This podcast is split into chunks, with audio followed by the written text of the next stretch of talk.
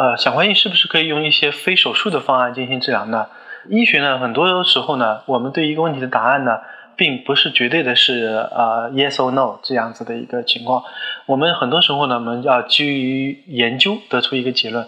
那么，比如说我们现在啊，我的一些病人对于有些肌壁间的肌瘤超过五个厘米左右，啊，那么我们可能也会建议患者进行孕前的一个处理，降低他的孕期出现快速增大的一个机会。这么一个处理的话，那么也是一个非手术的治疗方案。那么它通过一个高强度聚焦超声隔空打瘤子，把这个瘤子啊内部出现一个消融坏死的一个情况，使得瘤子孕期的时候降低它啊快速增大和这个变性的这个风险。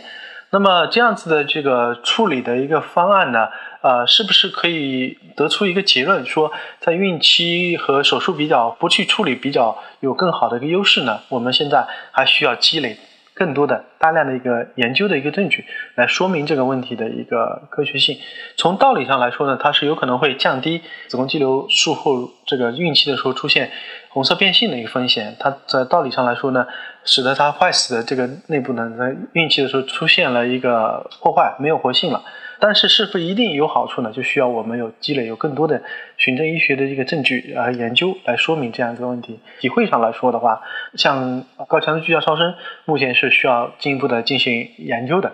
呃，动脉栓塞这个治疗方案呢，对于有生育要求的病人，目前研究的一个结论呢，呃，发现这个动脉栓塞之后，它和腹腔镜手术比较起来，它的这个生生育率是受下降的。因此呢，对于啊动脉栓塞的这个情况，并不适合有生育要求的一些病人。那么它虽然是一个非手术的方案，但并不推荐给我们现在啊有生育要求的一些病人。听众朋友们，大家好，我是郭晓明医生。我的新书《给身体的情书》出版了，这是我第一本的书。新书呢，在当当、京东、亚马逊等网上书店以及全国的新华书店均有销售，献给广大的女性朋友们。